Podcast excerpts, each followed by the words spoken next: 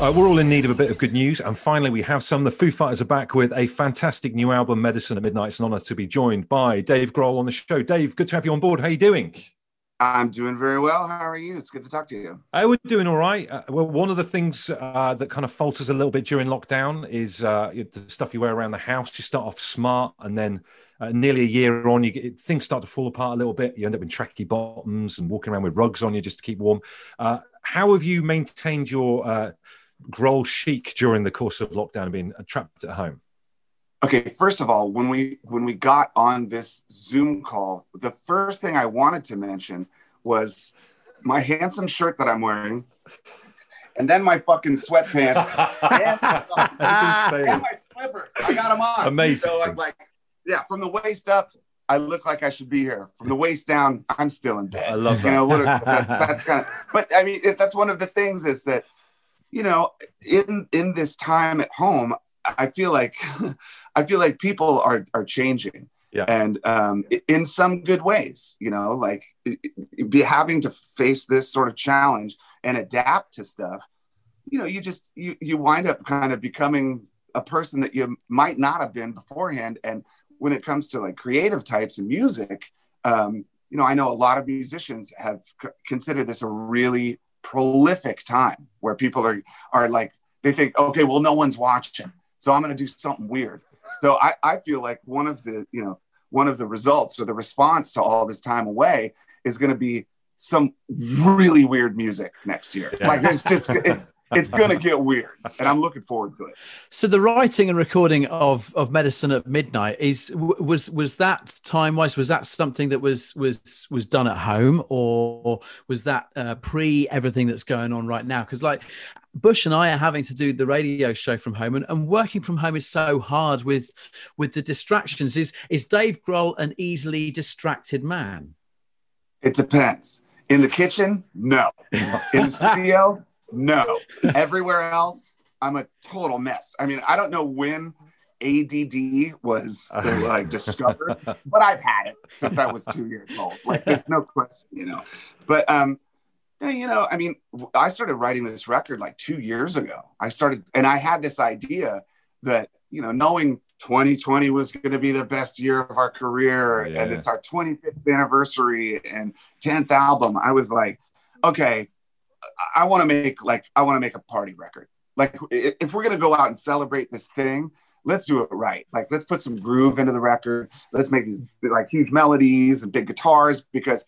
But when we get to those festivals and stadiums, man, those they're gonna bounce. like they're gonna bounce hard. It's gonna be great.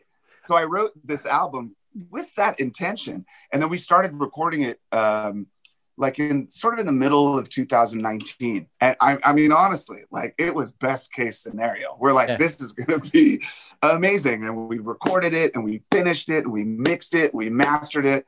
We got the artwork, we got the t-shirts ready to go. The trucks were packed with equipment. Yeah. And then they shut off the lights. And oh. we just kind of had to, you know, we just had to kind of you know put that on the back burner and, and make sure everything was cool at home but over time we started thinking all right, wait, why do we do this? Like, why do we make music? Do we make music just to make the stadium bounce? No.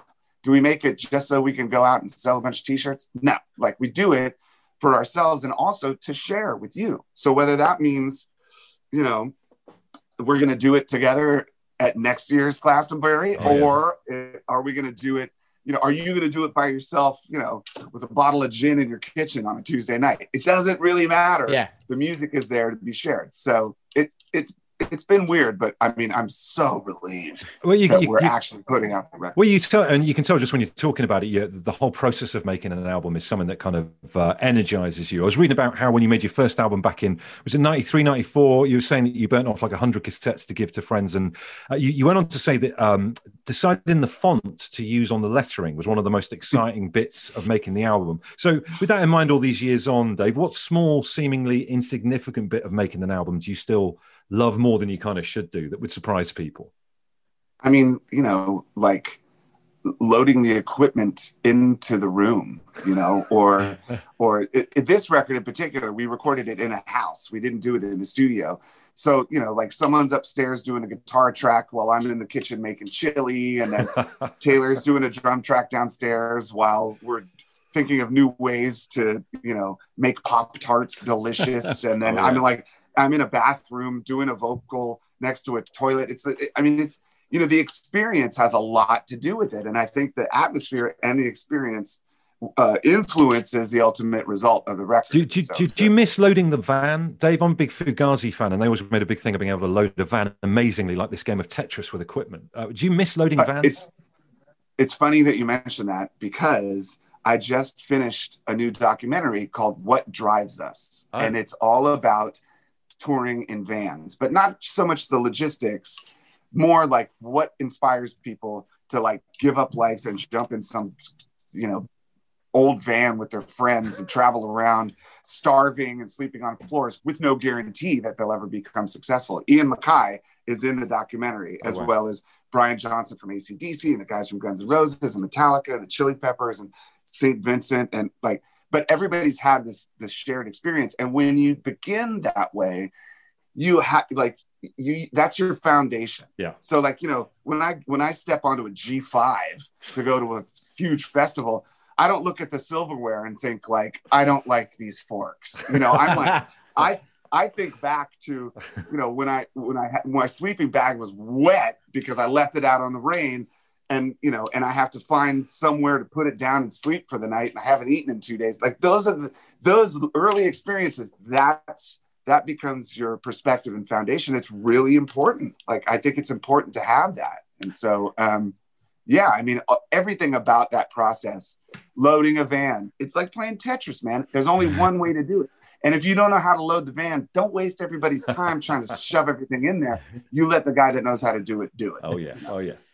Here we are on album launch day. We're talking about a brand new Foo Fighters album. Uh, yeah, in the 10 minutes we've been chatting, uh, very excitedly, you've mentioned twice uh, about cooking. You said uh, you'd never be disturbed in the kitchen. You've said when you were doing the album, uh, you were in another room doing a chili. I think we need to explore Dave, um, uh, Dave Grohl, the cook. Um, what would you consider to be your signature dish? Well, you know, first of all, I'm a barbecue guy. Okay. Right. And like, and I don't mean like I'll make barbecue for the family. I mean, I cater events for, I'm not kidding. For like, I've cooked for up to seven to 800 people Oh, before. word. I mean, I have these, I have these smokers that are just wood burning smokers. There's no, like, they're not automatic. You shove like logs in there, you know, and I, I have these smokers that look like choo-choo trains. You got to pull them behind a truck. So, like, if my signature disc is a Texas brisket oh yeah. or a North Carolina pulled pork or Oh, Sort of- or a variation of of uh, like a, a Memphis sort of Kansas City rib, like I could do a dry rub or Wow. a sweet rub. But I mean, when you cook that stuff, the sheer volume of it is like, and it takes it takes 12, 18, 20 hours to do. And Yeah. that's my thing. But I mean, if I'm just at home alone, man, I'll make you a pesto that'll blow your mind. I'll make you a lasagna that'll Whoa, like freak you out. I, I mean, I, I, I, I'm good in the kitchen, dude. I could do this. We need to get ourselves oh. down to uh, Grohl's Bar and Grill. It sounds fantastic down there. yeah. Um, uh, going back to the, the record, uh, am I right in saying that your daughter Violet sings backing vocals on the album? That's an amazing thing. My eldest daughter Erin, who's 11, is totally nonplussed with what I do at the moment. Not remotely, not remotely interested. What were your dad tactics in getting your daughter to take an interest in your job, Dave? Okay, I'm going to tell you a funny story. When my daughter was maybe like five five years old, she was in preschool, and they had this uh, they had this day. It was like um, you know, bring your dad to school day and have them tell everybody what you do. So Violet said, she said, um, "Will you come to uh, to to school and and like share with everyone your job?" I was like, "Yeah, sure." So I thought, okay, how am I going to do this? So I grabbed a couple Grammys. I got a bunch of laminates. Oh yeah, I got some drumsticks and I thought, okay. So the kids were sitting in front of me and I'm sitting in a chair, like a rocking chair in front of all these little kids. And I'm like, okay, hi, I'm Violet's dad. My name's Dave and I'm a musician. Uh, so what I do for a living is I play music and I go out and I, I, you know, perform and stuff. And, and if you're really good, you'll get one of these. And I pass the Grammy around wow. and they're like, oh, wow. And I'm like, I play the drums and I hand the sticks and I hand them the lanyards. I'm like, these are backstage passes. This is what you need to go, all this stuff. So um, later on that night, one of my friends, whose daughter is also in the class, told her parents, Violet's daddy came to school today and explained what he does. And my friend said, uh, well, what is what does Violet's daddy do for a living? And the kid said, he's a magician. I think there are many, many fans that would agree with that. I mean, in one ear, out the other. Like, you know, like here's the thing: is you know, my my kids, you know, they've they've grown up on the road with me. Yeah. You know, they like they've seen the sausage made. They don't they don't just like turn on you know YouTube or MTV or something and think that's music. I mean, they know like they know the road crew are a bunch of pirates. You know, they know that that that the backstage rider is full of stuff that like we'll never touch. You know, they, they like they they kind of know how it works. So I think that they um they appreciate uh when they stand on the side of the stage and a hundred thousand people sing along to a song yeah. uh, with me and the band, like they know that that's special. Um, but everything else, it's kind of like you know, it's like all right, you're going to work. All right, uh, would do me a favor on the way home? Will you pick up some you know chocolate bars or something like that? Yeah, like yeah. they don't they don't think of it like most people would. But they've also had these incredible experiences. Like I remember, I used to when my when Violet was maybe like five six years old. I used to play the Prodigy song "World's on Fire." And Yeah. I'd say, "Hey, dance to this," and she would lose her mind. She'd just like bounce around dancing. And then we played with the Prodigy uh, at Reading one year. She was maybe five or six years old, and I said, "Wait till you see what happens when they do this in front of people." and we were standing on the side of the stage, and of course, first song, "World's on Fire." Wow. a hundred thousand people. And I remember as the song started to kick in, I tapped her shoulder. She had her little headphones on, and I said, "Don't look at the band. Look out there." And I, and I mean, just to see her, I get the chills thinking Yeah, about it. yeah, just to it's see her jaw drop, man. That's, I mean, those are the, the experiences that I think they hold very dear. Dave, it's been such a pleasure talking to you. Uh, we're going to play Waiting on a War that uh, you're going to play for us during our home time show, which is another amazing track. Um, thank you so much uh, for the time for talking about it. And we're loving Medicine at Midnight. Thanks, man.